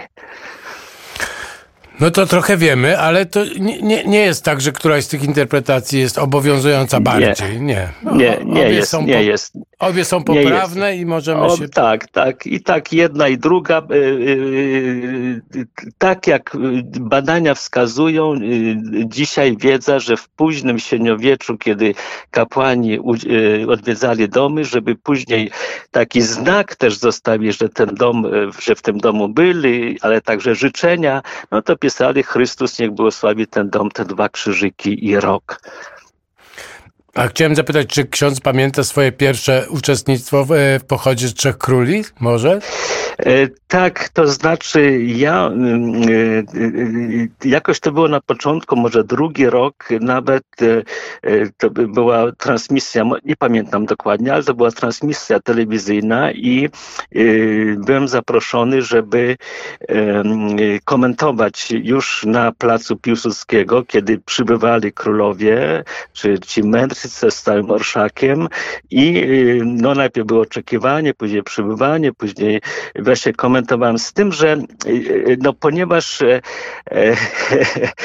no właśnie jest liturgia, mamy szóstego w kościele, więc ja w dodatku od siedmiu lat mam liturgie ormiańskie, czyli no msze święte katolickie albo obrządku ormiańskim, więc często jestem, tak jak, tak jak dzisiaj jestem w Gliwicach, teraz chwila przerwy i później mam o, o 16 mam we Wrocławiu, więc, więc jest jestem, e, jakby nie, nie mogę fizycznie uczestniczyć, ale się bardzo jakby, to jest piękna idea i, i, i, i oczywiście też, no ludzie nieraz mówią, ci, którzy tam biorą udział, że niewierzący, czy w ogóle obojętni biorą udział, ale pamiętajmy o tym, że to jest święto objawienia Boga, zbawienia, no, poganom, czyli wszystkim, to jest taki znak uniwersalności zbawienia, który Jezus przynosi.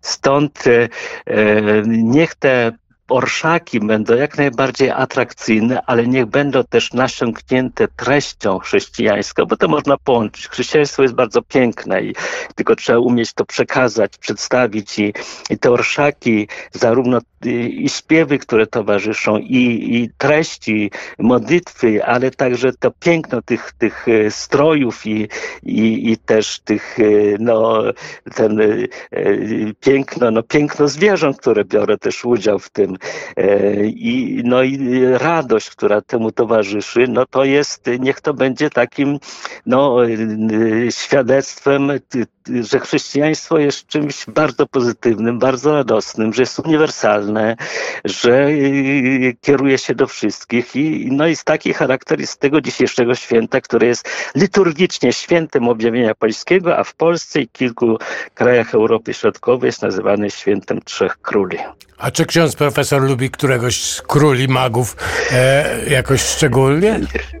Ja powiem tylko taką rzecz, że w apokryfach ormiańskich e, przybyło do Jezusa dwunastu króli i każdy z nich miał e, orszak e, z zastępami wojska przybyli, więc my nie wiemy dokładnie ilu było tych mędrców, czy to był duży orszak, czy mały.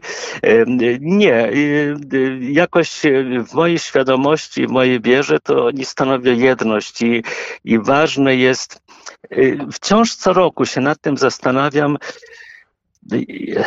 skąd, bo to jest takie połączenie rozumu i wiary i natchnienia. Jako, jaki musieli, y, y, że do, do Boga prowadzi też rozum, czyli badanie nieba, badanie ksiąg. Y, też jeśli człowiek uczciwie myśli, to, to, to nie może powiedzieć, no, że, że, że, że świat powstał sam, czy, czy że Boga nie ma, tylko, tylko rozumowo też dochodzi do tego, że Bóg istnieje, że Bóg opiekuje się światem, że że, nasze życie nie jest tylko tym 60 y, czy 80 czy 100 lat, tylko że trwa po śmierci, że człowiek rozumowo, do tego musi dojść wiara. I właśnie ci, ci mędrcy, którzy wyruszyli z, ze wschodu, zobaczyli znak na niebie i, i przebywają te setki kilometrów, żeby w sumie idą tak jak Abraham, trochę w nieznane. I to jest przepiękna postawa tych, tych mędrców, którzy przy pomocy rozumu, ale też badania pism jakiegoś natchnienia, otwartości na tajemnice, no, y, dokonują takiej wielkopomnej rzeczy. No właśnie, to też ciekawe, to taka, takie pytanie y, od słuchaczy, y, bo się pojawia czarnoskóry też król. Od, tak, od, to bardzo ciekawe. Mianowicie tych, ponieważ w starożytności w średniowieczu znano trzy kontynenty, więc Afryka, Azja i Europa. Nie znano Australii, nie znano Ameryki, więc łączono tych właśnie, dlaczego też trzy, że przybywają do Jezusa trzy kontynenty, przez przedstawiciele trzech kontynentów. Stąd oczywiście Afryka nazywano Libią. No, jest jeden czarnoskóry, jeden może być no, jakoś mieć cerę bardziej żółtą, ale i Europejczyk. I do dzisiaj w Orszakach, dzisiaj w Orszakach Trzech Króli zobaczymy z pewnością czarnoskórych, ale to jest podkreślenie tej uniwersalności e, zbawienia, które Jezus przyniósł. No to wspaniałe święto. Trochę tak, że ja żałuję, że to nie trwa tak jak kiedyś 12 dni, to święto od, od 25 marca do, to właściwie tak. była taka właściwie nieustanna celebracja, świętowanie. Tak, to, to się tak. zmieniło niestety troszeczkę. Tak, jest, jest oczywiście oktawa Bożego Narodzenia, czy od Bożego Narodzenia do, do 1 stycznia, e, no ale też e, pamiętajmy też e, dzisiaj o tych chrześcijanach wschodu, którzy posługują się kalendarzem jeszcze juliańskim, czyli nie tak jak my gregoriańskim, że oni 6, kiedy u nas jest 6 stycznia, to w kalendarzu tym starym jest 24 grudnia i no, oni mają Wigilię, e, a jutro e, Boże Narodzenie. Ale też e, za 13 dni będzie święto Jordanu, czy święto Chrztu Jezusa. Natomiast tych trzech magów, czy, trzech, czy tych magów, mędrców ze wschodu, oni czczą razem no, święto Bożego Narodzenia. Chociaż a no propos... to jest tak? Tak, tak. Bo przypomniałem sobie, że jeszcze na Podlasiu bywają właśnie takie no, pozostałości tego obchodzenia święta Jordanu w Polsce, tak, że, że bywają tak. takie momenty. I tak, tak. Oczywiście piękne. prawosławnie tak, tak e, mają 6 e, stycznia, czy to w nowym kalendarzu, czy w starym. To jest święto Jordanu, przepiękne, nieraz o procesję nad rzekę. E, to jest ładnie, jak rzeki są zamarznięte, wyrąbuje się tako, no, w kształcie krzyża e, dostęp do wody i, i są różne, no, kapłan błogosławi wodę, czerpie się to wodę. My w, w obrządku ormiańskim także dzisiaj błogosławimy wodę po, po mszy świętej i e, to jest taki bardzo też przez wiernych lubiany, lubiana praktyka, ponieważ wierni zabierają wodę do swoich domów i później przez no, cały rok mają tę wodę, czy, czy mm, mają kropielniczki przy wejściu do, do domu, czy błogosławią swój dom, czy mają, używają tej wody podczas wizyty duszpasterskiej kapłana. Piękna rozmowa. E, ksiądz profesor Józef Naumowicz e, jest naszym, no i już żegnamy się, życząc wszystkiego dobrego. Szczęść Boże. Wzajemnie, szczęść Boże. Niech Bóg błogosławi wszystkim słuchaczom Radia Wnet. I jak naj, najprędzej do usłyszenia znów. Do usłyszenia. Dziękuję e, z Panem Bogiem. Dziękuję.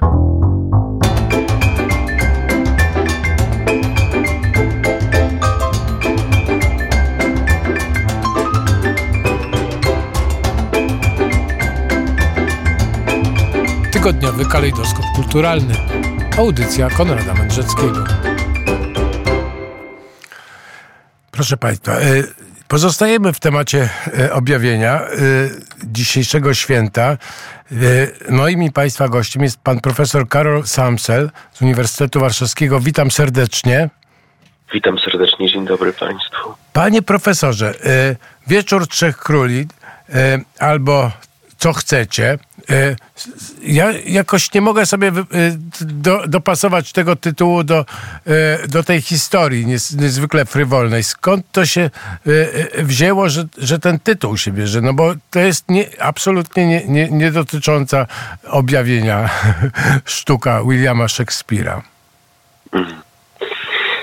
Wieczór Trzech Króli to przede wszystkim nawiązanie do bardzo e, specyficznego okresu tuż po Bożym Narodzeniu e, w angielskiej ludowości, gdzie dominować ma właśnie żywioł wesołości, weselenia się, ale również idea, klimat buntu, buntu przeciwko autorytetom. Nazywamy to często Feast of Fools, czyli święto błaznów albo święto mm, wariatów.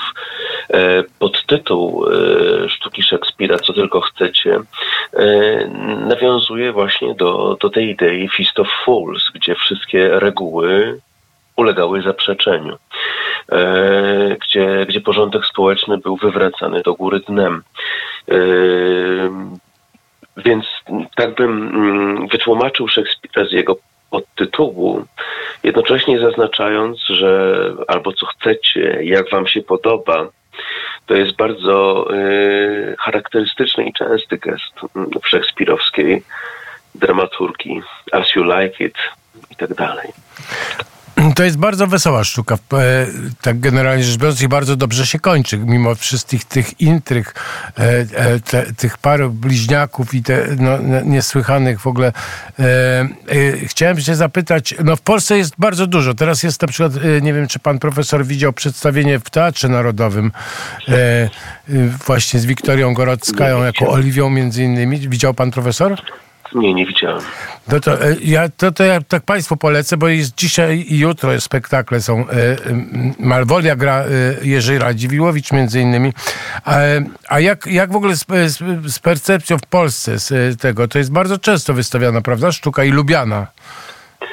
Tak, sztuka, sztuka wielokrotnie gościła w polskich teatrach. Dość tu przypomnieć Krystynę Skuszankę. Ona dwukrotnie przenosiła Wieczór Trzech Króli na deski sceniczne. E, przede wszystkim e, pamiętamy mm, wykonanie z Teatru Polskiego we Wrocławiu. E, premiera 10 lutego 1972 roku. Pamiętamy dlatego, że mm, nie przekład Leona Ulricha chociażby, czy nie Antoniego Langego przekład mogli słyszeć, słyszeć widzowie e, widzowie spektaklu, ale właśnie przekład Stanisława Dygata. Mm, Dygat e, bardzo e, cenił Wieczór Trzech Króli i mając poczucie, że e, ten tekst jest troszeczkę o czymś innym niż się wydaje na pierwszy rzut oka, że to wcale nie jest jedna z najsłoneczniejszych sztuk Szekspira. Sztuka, jak pisał Dykat, o blaskach i nędzach ludzkich e, złudzeń. E, Dygat postanowił sam przetłumaczyć inaczej niż Lange, niż Ulrich Wieczór Trzech Króli.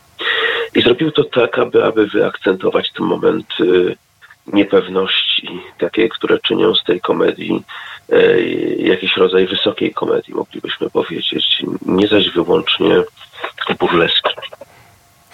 Ja przy, przy, okazji to chciałem wspomnieć, że można znaleźć e, to tłumaczenie Dygata w wersji słuchowiska na e, słuchowiska ugu.pl. Tam są takie stare słuchowiska i ja też miałem tą przyjemność i wysłuchać tego słuchowiska właśnie tłumaczeniu e, sztuki, w tłumaczeniu Stanisława e, Dygata, ale a, a, a, a właśnie e, wersja, którą możemy oglądać w Teatrze Narodowym, to przy okazji wspomnę, że to jest Stanisław Barańczak z kolei, więc tych tłumaczy mhm. mamy mnóstwo. Tak, tak, zgadza się. E, zgadza się. Tłumaczy mamy, mamy mnóstwo. E, sztuka, e, może słowo o samej sztuce, prawda? Bardzo proszę, tak. Powiedzmy Państwu, akcja toczy się w krainie o nazwie Iliria. Tak, Iliria, tereny dzisiejszej Albanii. Mamy do czynienia, tak jak w wypadku wielu innych sztuk e, poważnych, e, z katastrofą morską, która jest sprężyną e, wyrzucającą zdarzenia do przodu. W tej katastrofie przybijają do brzegu rodzeństwo para bliźniaków Viola oraz Sebastian tracą jednak ze sobą kontakt. Y, ich spotkanie w finale na dworze księcia Orsino będzie miało charakter y, komicznego anagnorizis, wielkiego rozpoznania. Y, to jest komedia pomyłek, bardzo charakterystyczna komedia pomyłek z jedną z najwybitniejszych w dziejach literatury światowej z jednym z najwybitniejszych chwytów przebieranki. Przebieranki, ponieważ Oliwia na dworze księcia Orsino, rozpoczynając służbę, przebiera się za mężczyznę, w którym, e, w której, prawda, zakochuje się e, e, przepraszam, Viola e, na dworze księcia Orsino przebiera się za mężczyznę, by móc usługiwać.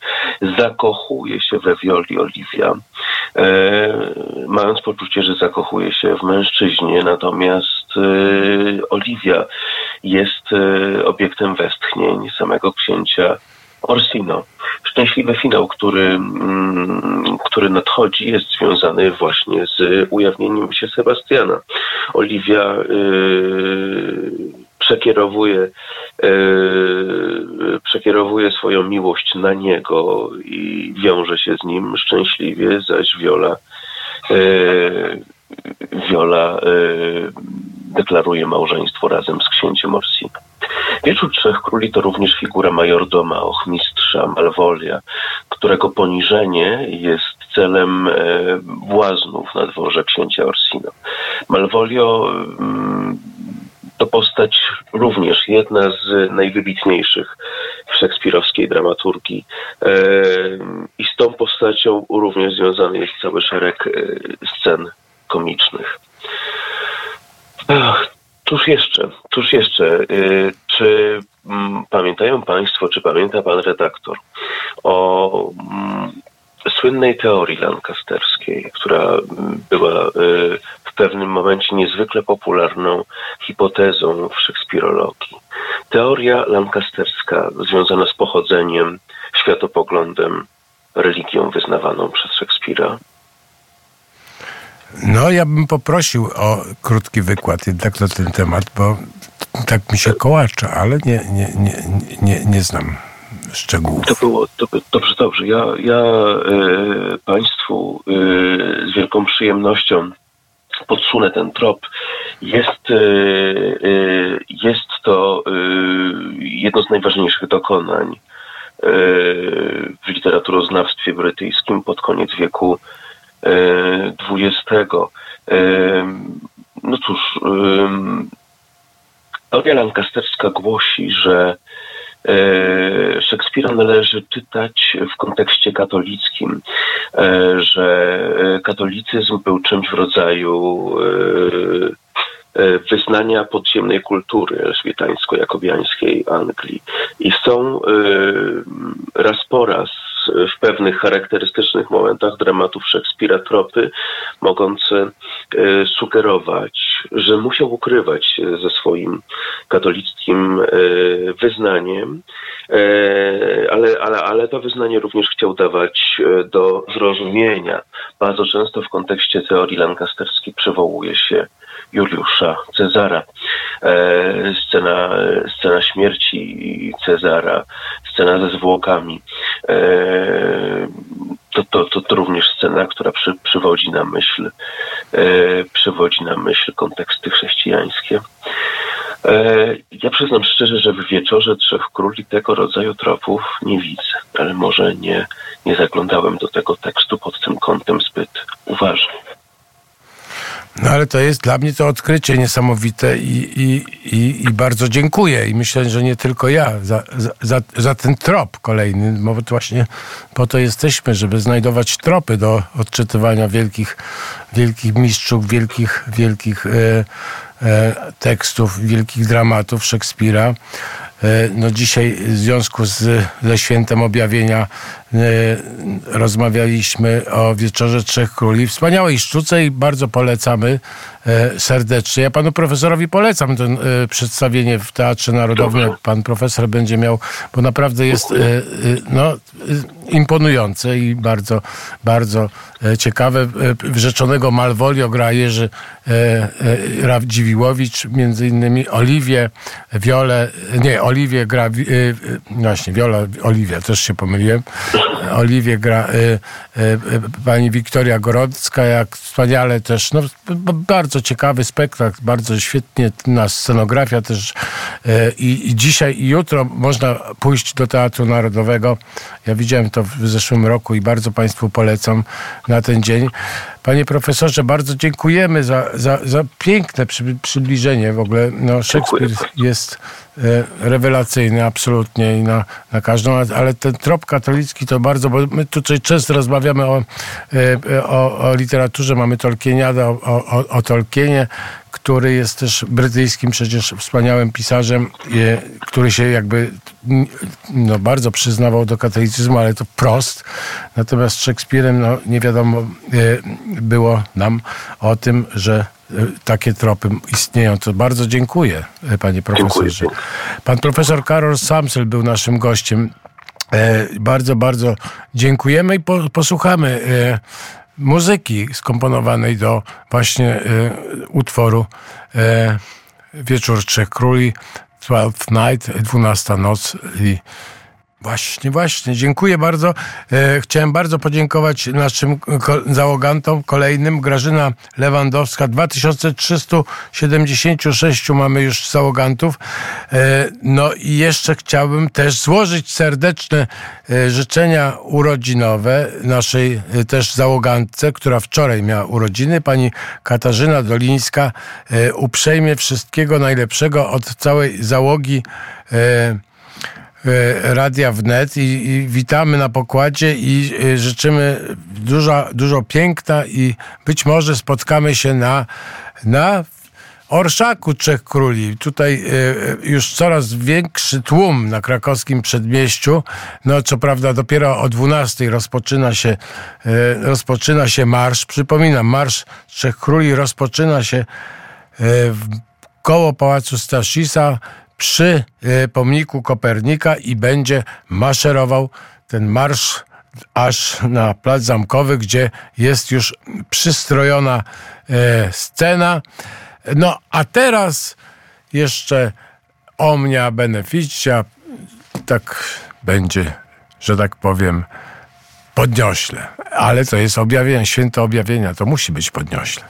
No e, powoli będziemy kończyć tutaj audycję Tygodniowy Kalejdoskop Kulturalny, ale to wcale nie znaczy, że, że, że, że się będzie nie działo, bo będzie się działo, bo tutaj już jest, tutaj dyrektor kolejnej audycji już siedzi tutaj, pięknie wygląda bardzo.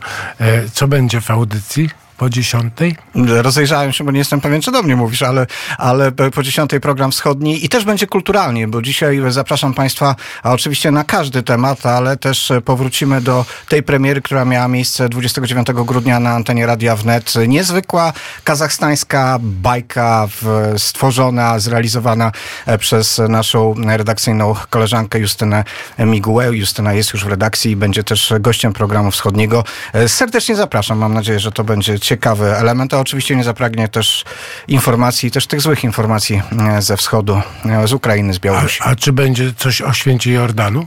E, Przypomnę na początku, jaki dzisiaj jest dzień, natomiast o Jordanie dzisiaj rzeczywiście rozmawiać nie będziemy, chociaż faktycznie obchodzimy uroczystość objawienia pańskiego i moglibyśmy dzisiaj też opowiedzieć o wschodnim Jordanie. Tematów mamy zawsze bardzo dużo i to bardzo dobrze jest, tak mi się wydaje, uprzejmy. E, To fakt, e, bardzo dobrze. Niestety nie zawsze się z tym potrafimy wyrobić i zdążyć. Jak i w twoich audycjach, Konradzie. No Mam właśnie. takie czasami poczucie, że za wcześnie przychodzę, bo ty jeszcze masz tyle do opowiedzenia, a ja już tutaj z tym programem wschodnim. No właśnie, ale ten wzrok po prostu piorunujący to czasami jest, proszę Państwa, taki, że aż serduszko mnie boli, ale już później jakoś przechodzi, bo jest ta e, piąteczka taka miła i uśmiech. To zawsze jest zachwyt nad audycją, której słucham w drodze do programu wschodniego. A ty nie zdradziłeś swoich wschodnich planów. Nie zdradziłeś, dobrze. Tak, e, nie zdradziłem i nie będę zdradzał wszystkiego dobrego. Dziękuję bardzo. E, a teraz wiadomości jest e, Paris Just Do It. Będzie tutaj.